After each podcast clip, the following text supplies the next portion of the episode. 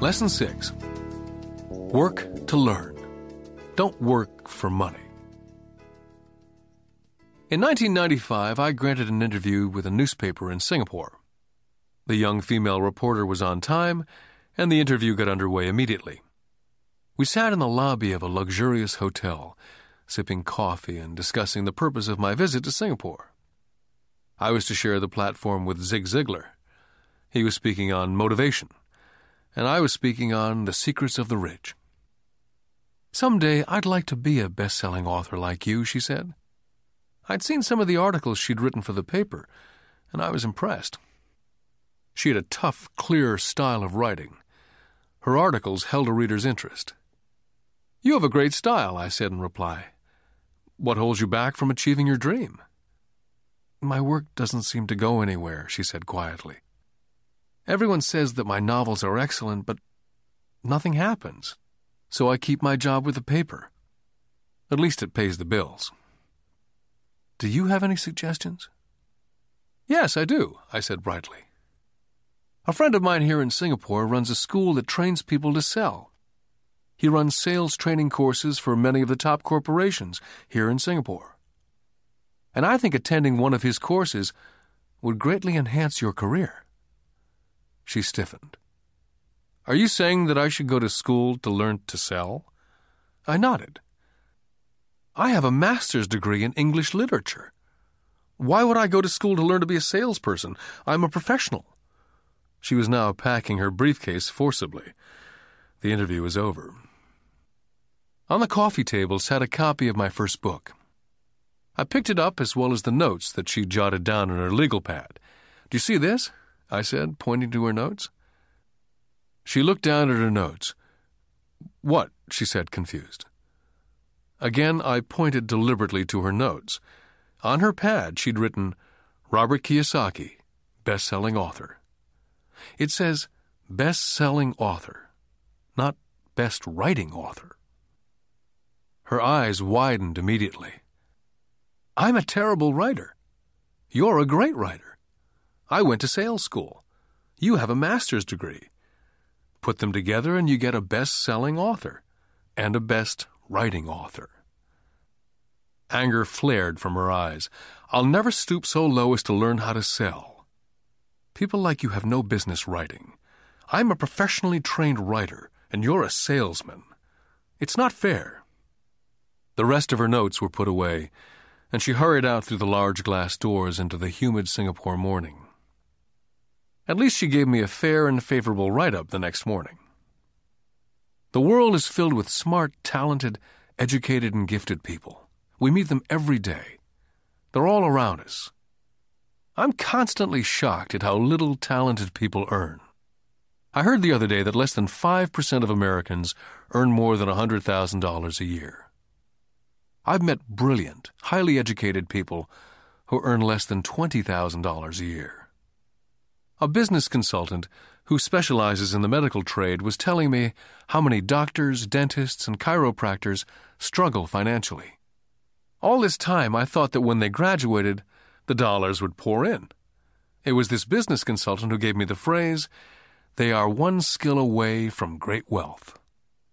What this phrase means is that most people need only to learn and master one more skill, and their income would jump exponentially. I have mentioned before that financial intelligence is a synergy of accounting, investing, marketing, and law. Combine these four technical skills, and making money with money is easier. When it comes to money, the only skill most people know is to work hard.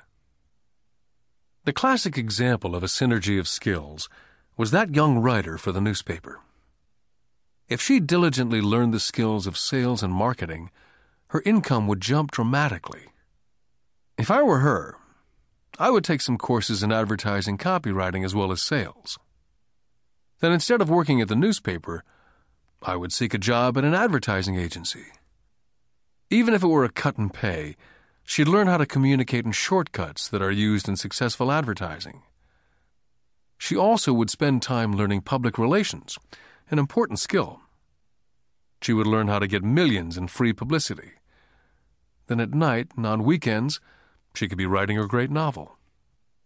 When it was finished, she'd be better able to sell her book. Then, in a short while, she could be a best selling author. When I graduated from the U.S. Merchant Marine Academy in 1969, my educated dad was happy. Standard Oil of California had hired me for its oil tanker fleet. I was a third mate, and the pay was low compared with my classmates, but it was okay for a first real job after college. My starting pay was about $42,000 a year, including overtime, and I only had to work for seven months. I had five months of vacation. If I'd wanted to, I could have taken the run to Vietnam with a subsidiary shipping company and easily doubled my pay instead of taking the five months vacation.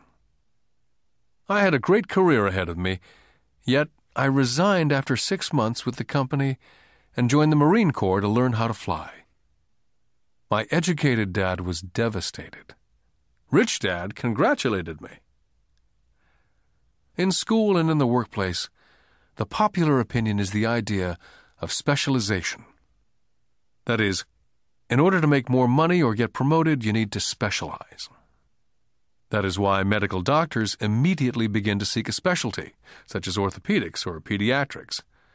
The same is true for accountants, architects, lawyers, pilots, and others. My educated dad believed in the same dogma. That's why he was thrilled when he eventually achieved his doctorate. He often admitted that schools reward people who study more and more about less and less. Rich Dad encouraged me to do exactly the opposite. You want to know a little about a lot, was his suggestion.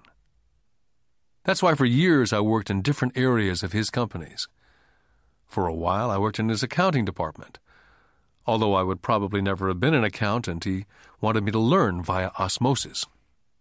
Rich Dad knew I would pick up jargon and a sense of what's important and what's not. I also worked as a busboy and construction worker, as well as in sales, reservations, and marketing. He was grooming Mike and me. That's why he insisted we sit in on the meetings with his bankers, lawyers, accountants, and brokers. He wanted us to know a little about every aspect of his empire. Educated Dad thought I went to school to learn to be a ship's officer. Rich Dad knew that I went to school to study international trade. So, as a student, I made cargo runs navigating large freighters, oil tankers, and passenger ships to the Far East and the South Pacific.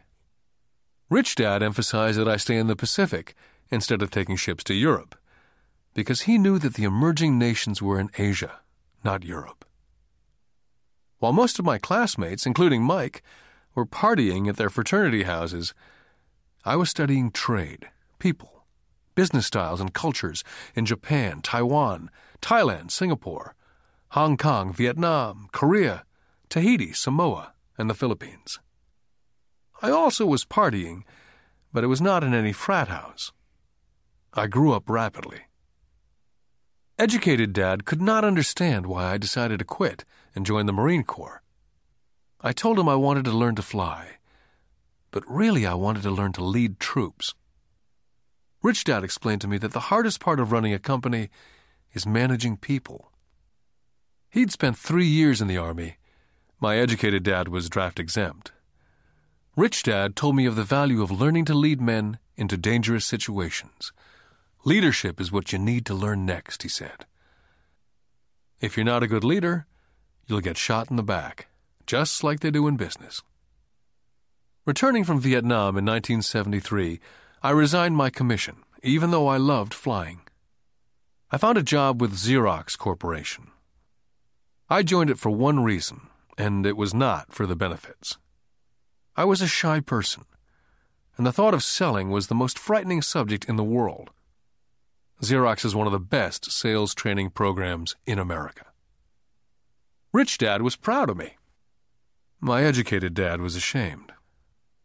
Being an intellectual, he thought that salespeople were below him. I worked with Xerox for four years until I overcame my fear of knocking on doors and being rejected. Once I could consistently be in the top five in sales, I again resigned and moved on leaving behind another great career with an excellent company. In 1977, I formed my first company. Rich Dad had groomed Mike and me to take over companies. So I now had to learn to form them and put them together. My first product, the nylon and Velcro wallet, was manufactured in the Far East and shipped to a warehouse in New York, near where I had gone to school. My formal education was complete, and it was time to test my wings. If I failed, I went broke. Rich Dad thought it best to go broke before 30. You still have time to recover, was his advice. On the eve of my 30th birthday, my first shipment left Korea for New York. Today, I still do business internationally. And as my rich dad encouraged me to do, I keep seeking the emerging nations. Today, my investment company invests in South America, Asia, Norway, and Russia. There's an old cliche that goes, JOB is an acronym for just over broke. And unfortunately, I would say that the saying applies to millions of people. Because school does not think financial intelligence is an intelligence, most workers live within their means. They work and they pay bills. There's another horrible management theory that goes workers work hard enough to not be fired, and owners pay just enough so that workers won't quit. And if you look at the pay scales of most companies, again I would say there is a degree of truth in that statement. The net result is that most workers never get ahead. They do what they've been taught to do get a secure job. Most workers focus on working for pay and benefits that reward them in the short term, but is often disastrous in the long run. Instead, I recommend to young people to seek work for what they will learn more than what they will earn. Look down the road at what skills they want to acquire before choosing a specific profession and before getting trapped in the rat race. When I speak to adults who want to earn more money, I always recommend the same thing. I suggest taking a long view of their life. Instead of simply working for the money and security, which I admit are important, I suggest they take a second job that will teach them a second skill. Often I recommend joining a network marketing company, also called multi level marketing, if they want to learn sales skills. Some of these companies have excellent training programs that help people get over their fear of failure and rejection, which are the main reasons people are unsuccessful. Education is more valuable than money in the long run. When I ask the classes I teach, how many of you can cook a better hamburger than McDonald's? Almost all of the students raise their hands. I then ask, so if most of you can cook a better hamburger, how come McDonald's makes more money than you? The answer is obvious. McDonald's is excellent at business systems. The reason so many talented people are poor is because they focus on building a better hamburger and know little to nothing about business systems. A friend of mine in Hawaii is a great artist. He makes a sizable amount of money. One day his mother's attorney called to tell him that she had left him $35,000. That is what was left of her estate after the attorney and the government took their shares. Immediately he saw an opportunity to increase his business by using some of this money to advertise. Two months later, his first four color full page ad appeared in an expensive magazine that targeted the very rich. The ad ran for three months. He received no replies from the ad, and all of his inheritance is now gone. He now wants to sue the magazine for misrepresentation. This is a common case of someone who can build a beautiful hamburger but knows little about business. When I asked him what he'd learned, his only reply was that advertising salespeople are crooks. I then asked him if he'd be willing to take a course in sales and a course in direct marketing. His reply, I don't have the time, and I don't want to waste my money. The world is filled with talented poor people. All too often, they're poor, or struggle financially, or earn less than they're capable of, not because of what they know, but because of what they do not know. They focus on perfecting their skills at building a better hamburger rather than the skills of selling and delivering the hamburger. Maybe McDonald's does not make the best hamburger, but they are the best at selling and delivering a basic average burger. Poor Dad wanted me to specialize. That was his view on how to be paid more. Rich Dad advised that Mike and I groom ourselves. Many corporations do the same thing. They find a young, bright student out of business school and begin grooming that person to someday take over the company.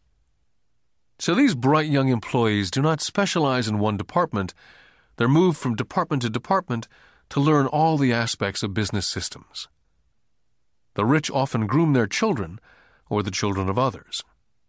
By doing so, their children gain an overall knowledge of the operations of the business and how the various departments interrelate. For the World War II generation, it was considered bad to skip from company to company. Today, it's considered smart. Since people will skip from company to company rather than seek greater specialization, why not seek to learn more than earn? In the short term, it may earn you less. In the long term, it will pay off in large dividends.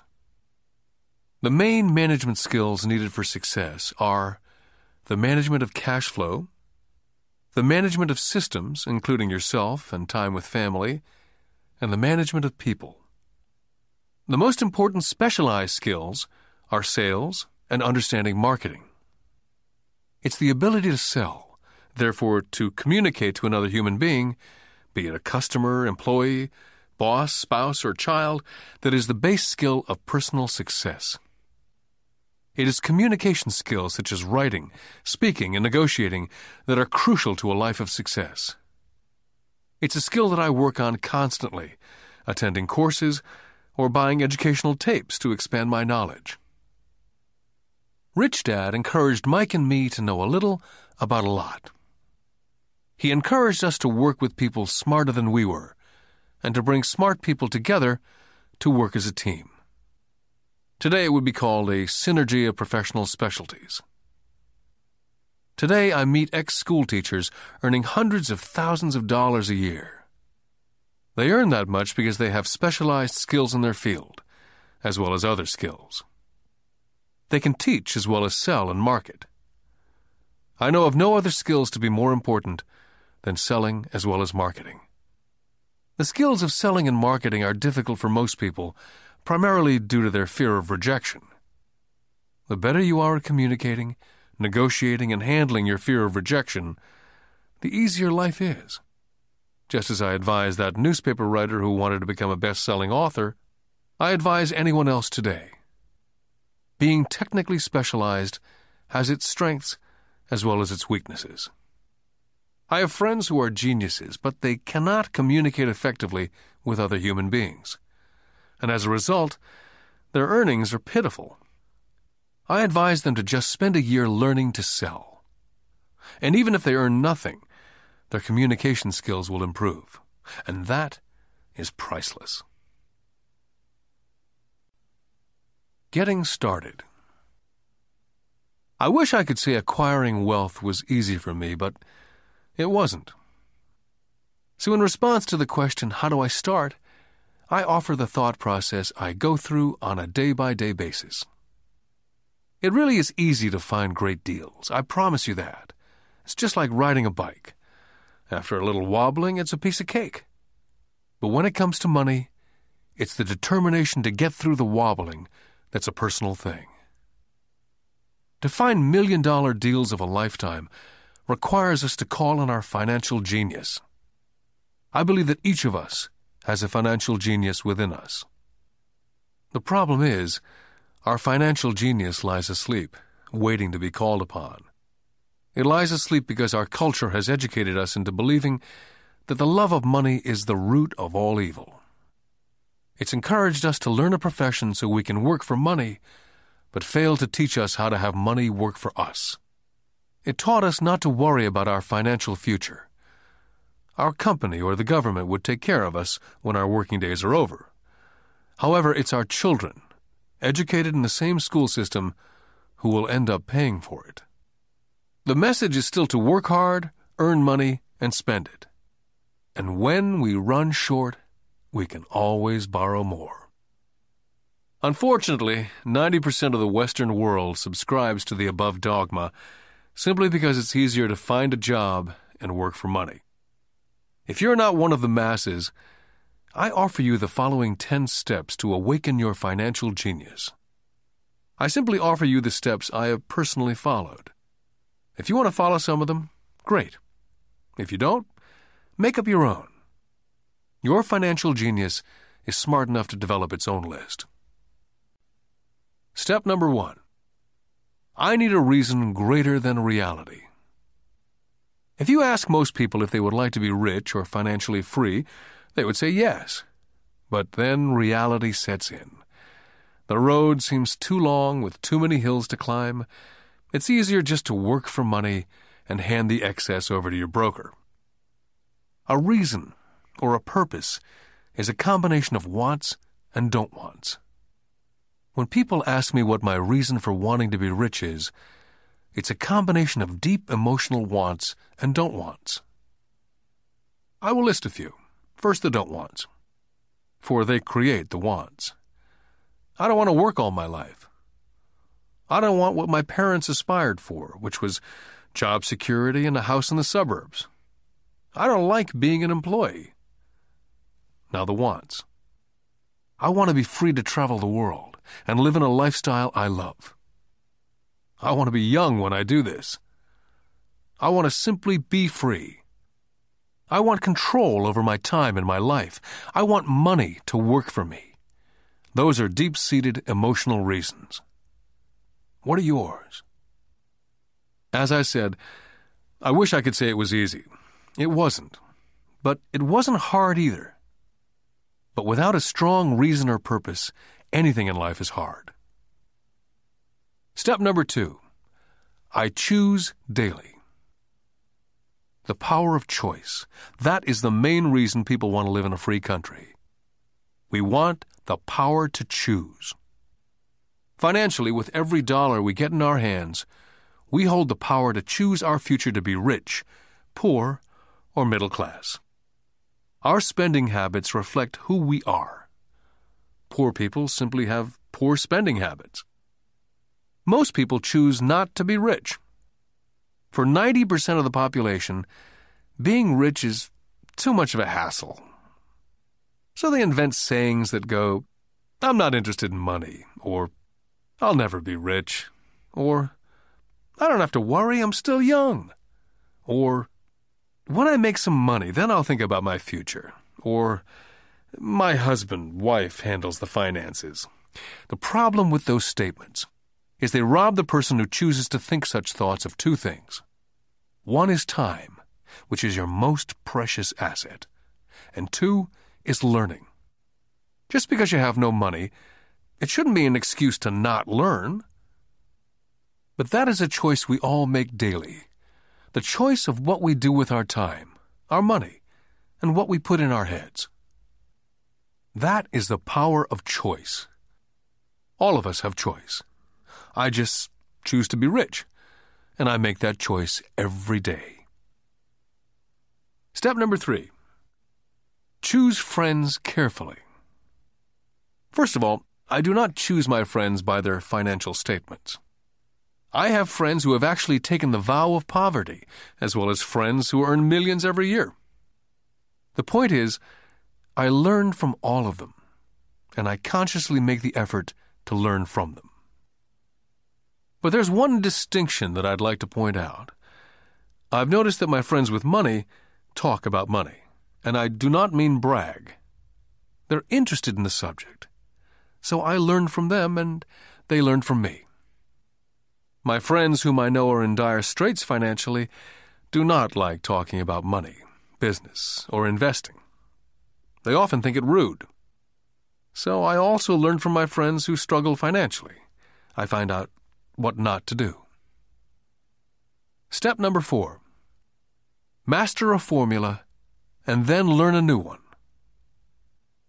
In order to make bread, every baker follows a recipe, even if it's only held in their head.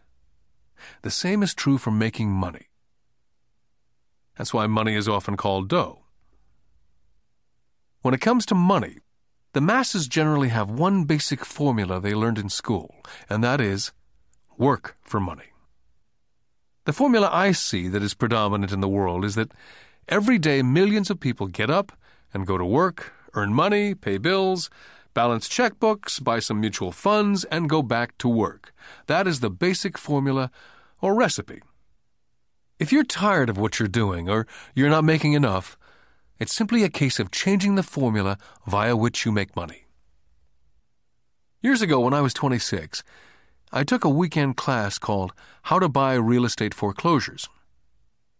I learned a formula.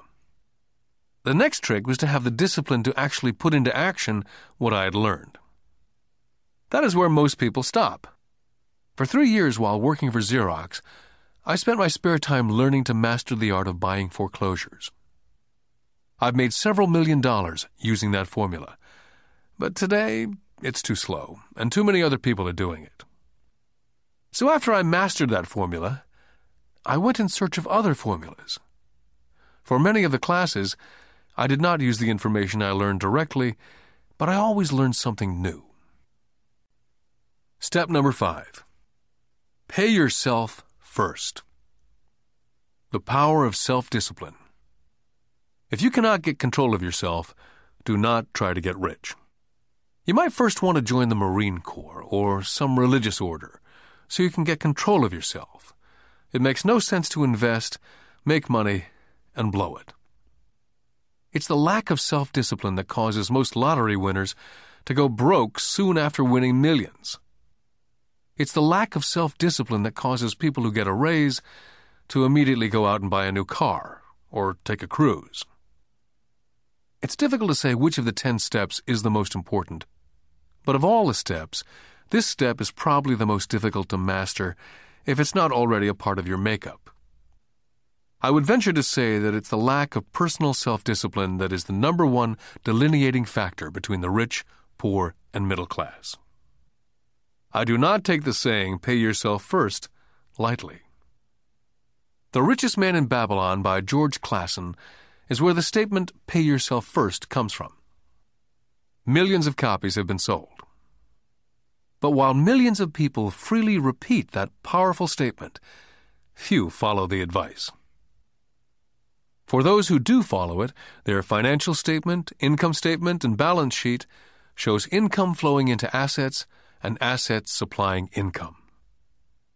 Each month, these people allocate money to their asset column before they pay their monthly expenses. Although millions of people have read Clason's book and understand the words pay yourself first, in reality they pay themselves last. Now, I can hear the howls from those of you who sincerely believe in paying your bills first. And I can hear all the responsible people who pay their bills on time. I'm not saying be irresponsible and not pay your bills. All I'm saying is do what the program says, which is pay yourself first. The reason I don't have high credit card debt and doodad debt is because I want to pay myself first. Although I pay my bills last, I am financially astute enough to not get into a tough financial situation. To ensure paying yourself first, don't get into large debt positions that you have to pay for. Keep your expenses low. Build up assets first. Then, buy the big house or a nice car. Being stuck in the rat race is not intelligent. And when you come up short, let the pressure build and don't dip into your savings or investments. Use the pressure to inspire your financial genius to come up with new ways of making more money and then pay your bills. You will have increased your ability to make more money as well as your financial intelligence. Step number six pay your brokers well. I often see people posting a sign in front of their house that says, For sale by owner. Or I see on TV today many people claiming to be discount brokers. My rich dad taught me to take the opposite tack. He believed in paying professionals well, and I have adopted that policy also. Today I have expensive attorneys, accountants, real estate brokers, and stockbrokers. Why? Because if, and I do mean if, the people are professionals, their services should make you money. And the more money they make, the more money I make. We live in an information age. Information is priceless. A good broker should provide you with information as well as take the time to educate you as to its meaning. Step number seven be an Indian giver. This is the power of getting something for nothing. When the first white settlers came to America, they were taken aback by a cultural practice some American Indians had. For example, if a settler was cold, the Indian would give the person a blanket.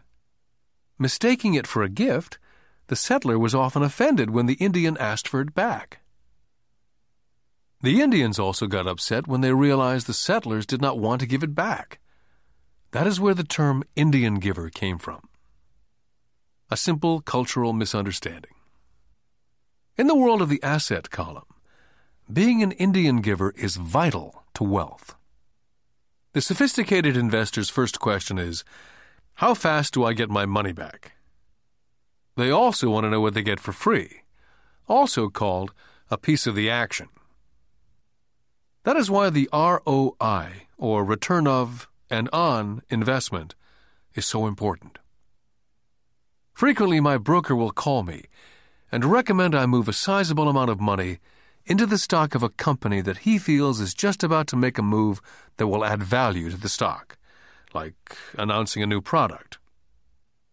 I will move my money in for a week to a month while the stock moves up. Then I pull my initial dollar amount out and stop worrying about the fluctuations of the market because my initial money is back and ready to work on another asset. So my money goes in and then it comes out. And I own an asset that was technically free. Step number eight Assets buy luxuries. As I said in the section Pay Yourself First, if a person cannot master the power of self discipline, it's best not to try to get rich. For while the process of developing cash flow from an asset column, in theory, is easy, it's the mental fortitude of directing money that's hard. Due to external temptations, it's much easier in today's consumer world to simply blow it out of the expense column. Because of weak mental fortitude, that money flows into the paths of least resistance. That is the cause of poverty and financial struggle. I love my luxuries as much as anyone else. The difference is, some people buy their luxuries on credit. It's the keep up with the Joneses trap. I use the income from my assets to buy my luxuries. When I wanted to buy a Porsche, the easy road would have been to call my banker and get a loan. Instead of choosing to focus in the liability column, I chose to focus in the asset column. As a habit, I used my desire to consume to inspire and motivate my financial genius to invest. Too often today, we focus on borrowing money to get the things we want, instead of focusing on creating money. One is easier in the short term, but harder in the long term. It's a bad habit that we as individuals and as a nation have gotten into. Remember, the easy road often becomes hard, and the hard road often becomes easy. The earlier you can train yourself and those you love to be masters of money, the better. Money is a powerful force. Unfortunately, people use the power of money against them. If your financial intelligence is low, money will run all over you it will be smarter than you. If money is smarter than you, you will work for it all your life. Step number nine The need for heroes. When I was a kid, I greatly admired Willie Mays, Hank Aaron, Yogi Berra. They were my heroes. As a kid playing Little League, I wanted to be just like them. I treasured their baseball cards.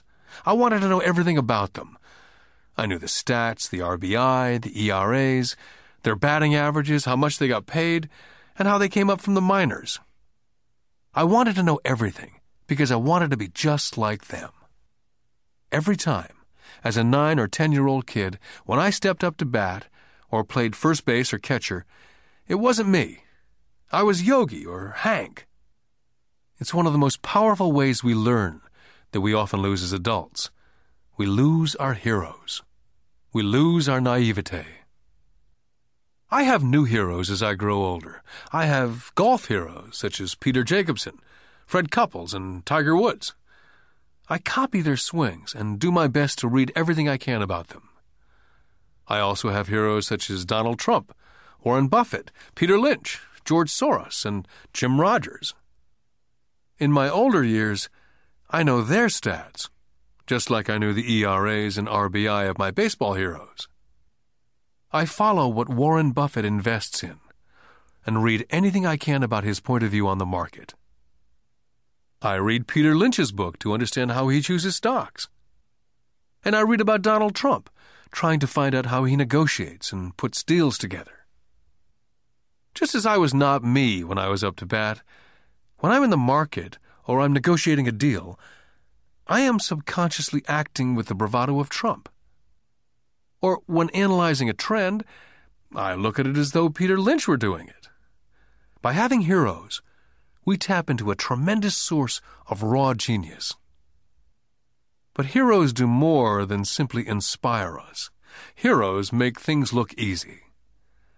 It's the making it look easy that convinces us to want to be just like them. If they can do it, so can I. Step number 10 Teach and you shall receive. Both of my dads were teachers.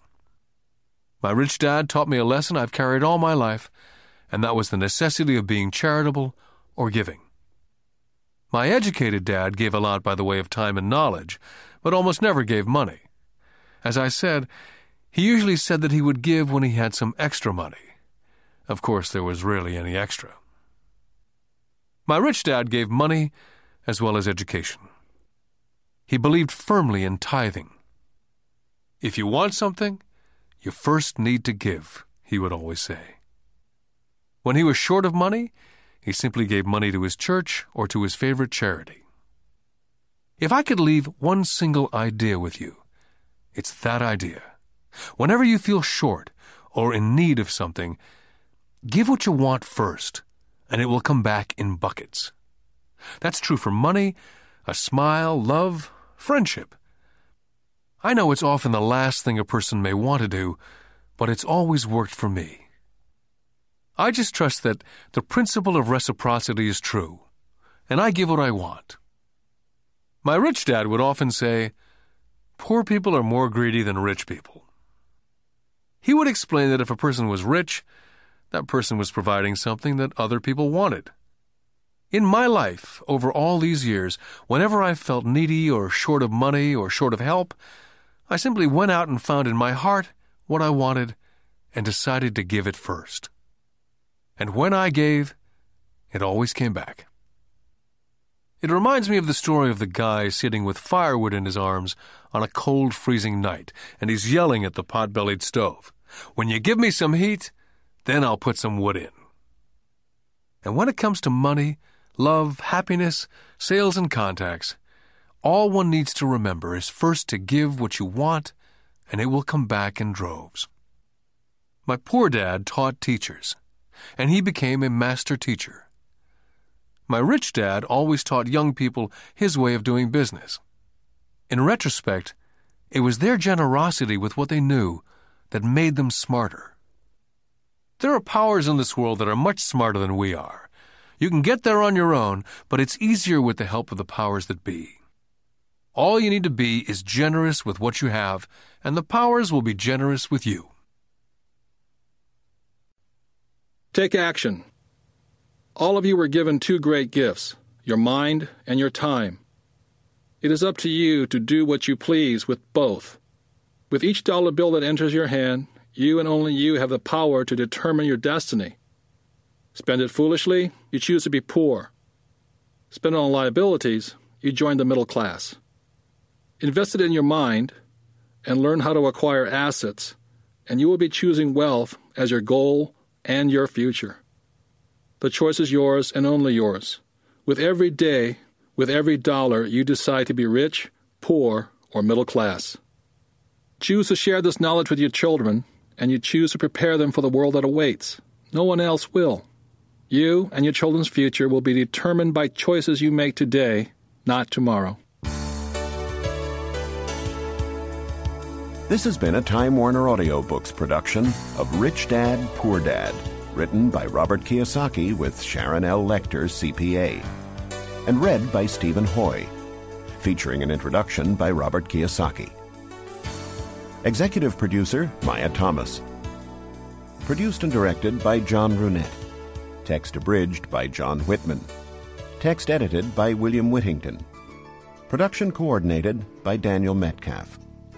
Rich Dad, Poor Dad is also available in paperback from Warner Business Books.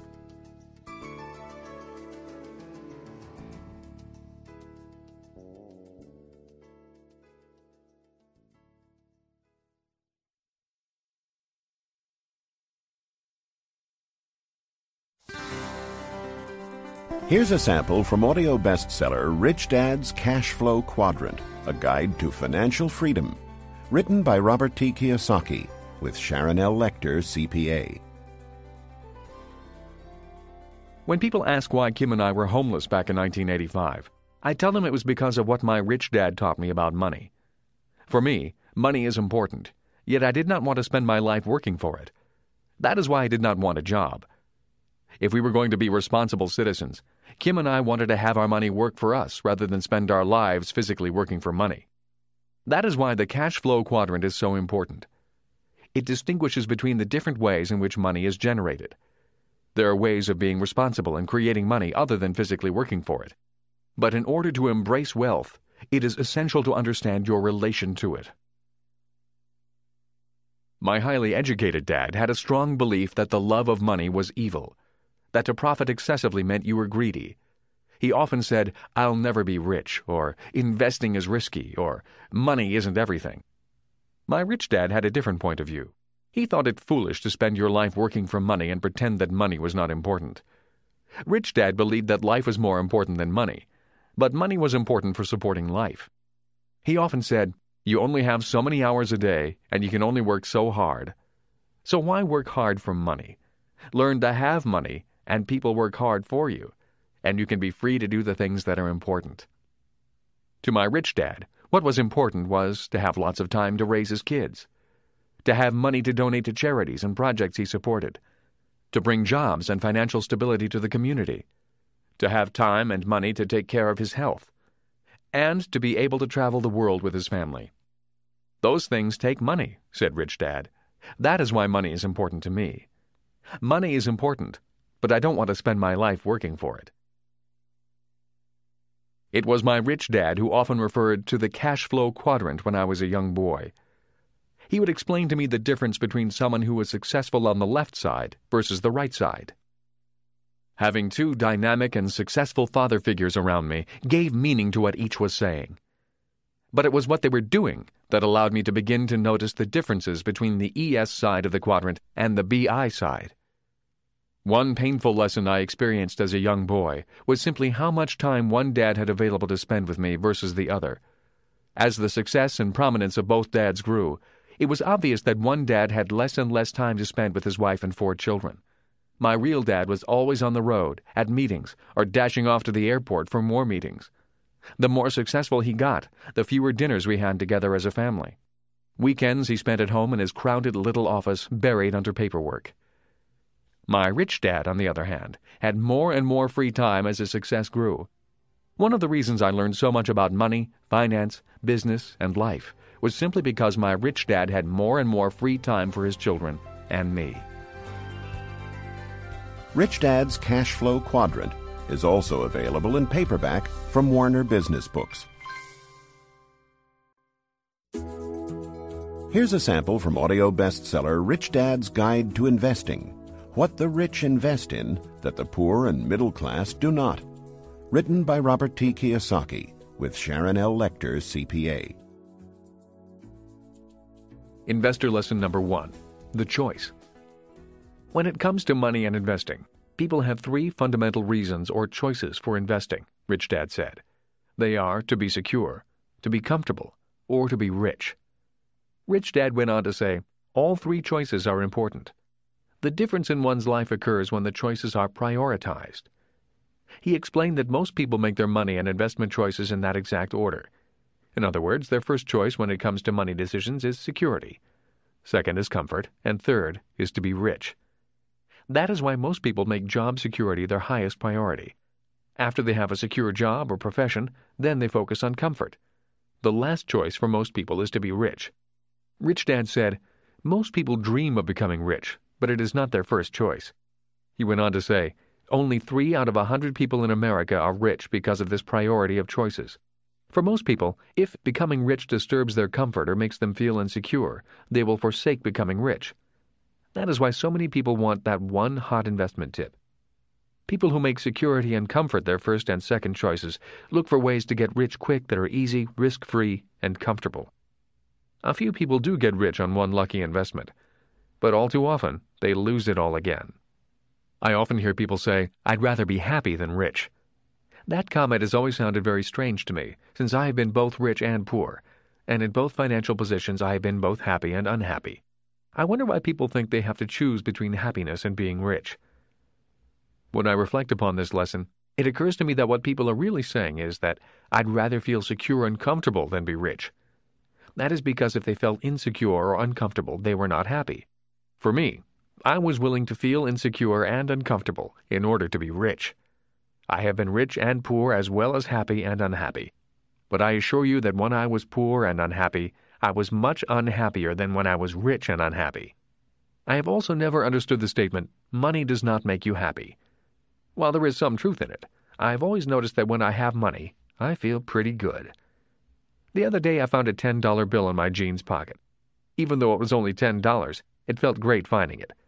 Receiving money has always felt better than receiving a bill for money I owe. At least that is my experience with money. I feel happy when it comes in and sad when it leaves me.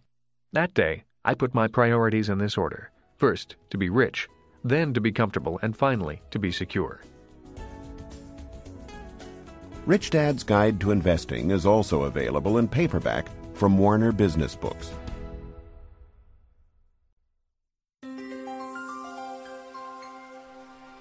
Here's a sample from Rich Dad's Rich Kid, Smart Kid, giving your children a financial head start. The latest book from the New York Times best-selling authors Robert T. Kiyosaki and Sharon L. Lechter, CPA. When I was a little boy, my rich dad often said, Money is an idea. He would go on to say, Money can be anything you want it to be. If you say, I'll never be rich, then the chances are you'll never be rich. If you say, I can't afford it, then chances are you can't. My smart dad said much the same about education. Is it possible that every child is born with the potential to be rich and smart? This program is about fostering and preserving that possibility. Both my dads were great teachers. Both men were smart men. But they were not smart in the same subjects, and they did not teach the same things. Yet, as different as they were, both dads believed the same things about all kids. Both dads believed all kids are born smart and all kids are born rich. They both believed a child learns to be poor and learns to believe that he or she is less smart than other kids. Both dads were great teachers because they believed in bringing out the genius that each child is born with. In other words, they did not believe in putting knowledge in. They believed in bringing the child's genius out.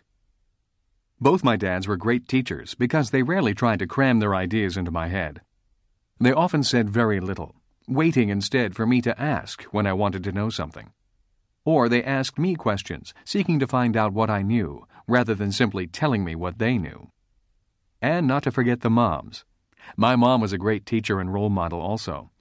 She was my teacher for unconditional love, kindness, and the importance of caring for other people. I once heard that boys marry women just like their moms, and I would say that is true for me. My wife Kim is also an extremely kind and loving person. I did not know my best friend Mike's mom very well. Yet the times I was over at their home, Mike's mother was also very kind and attentive to what we were doing. Although a very private person, she was always interested in what Mike and I were learning at school and in the business. I could tell she was a great life partner for Mike's dad. Although I did not know her very well, I learned from her the importance of listening to others, letting others talk, and being respectful of the ideas of others, even if they clash with your ideas. She was a great communicator in a very quiet way. Lessons from my mom and dad. The number of single parent families I see today concerns me. Having both a mom and a dad as teachers was important in my development.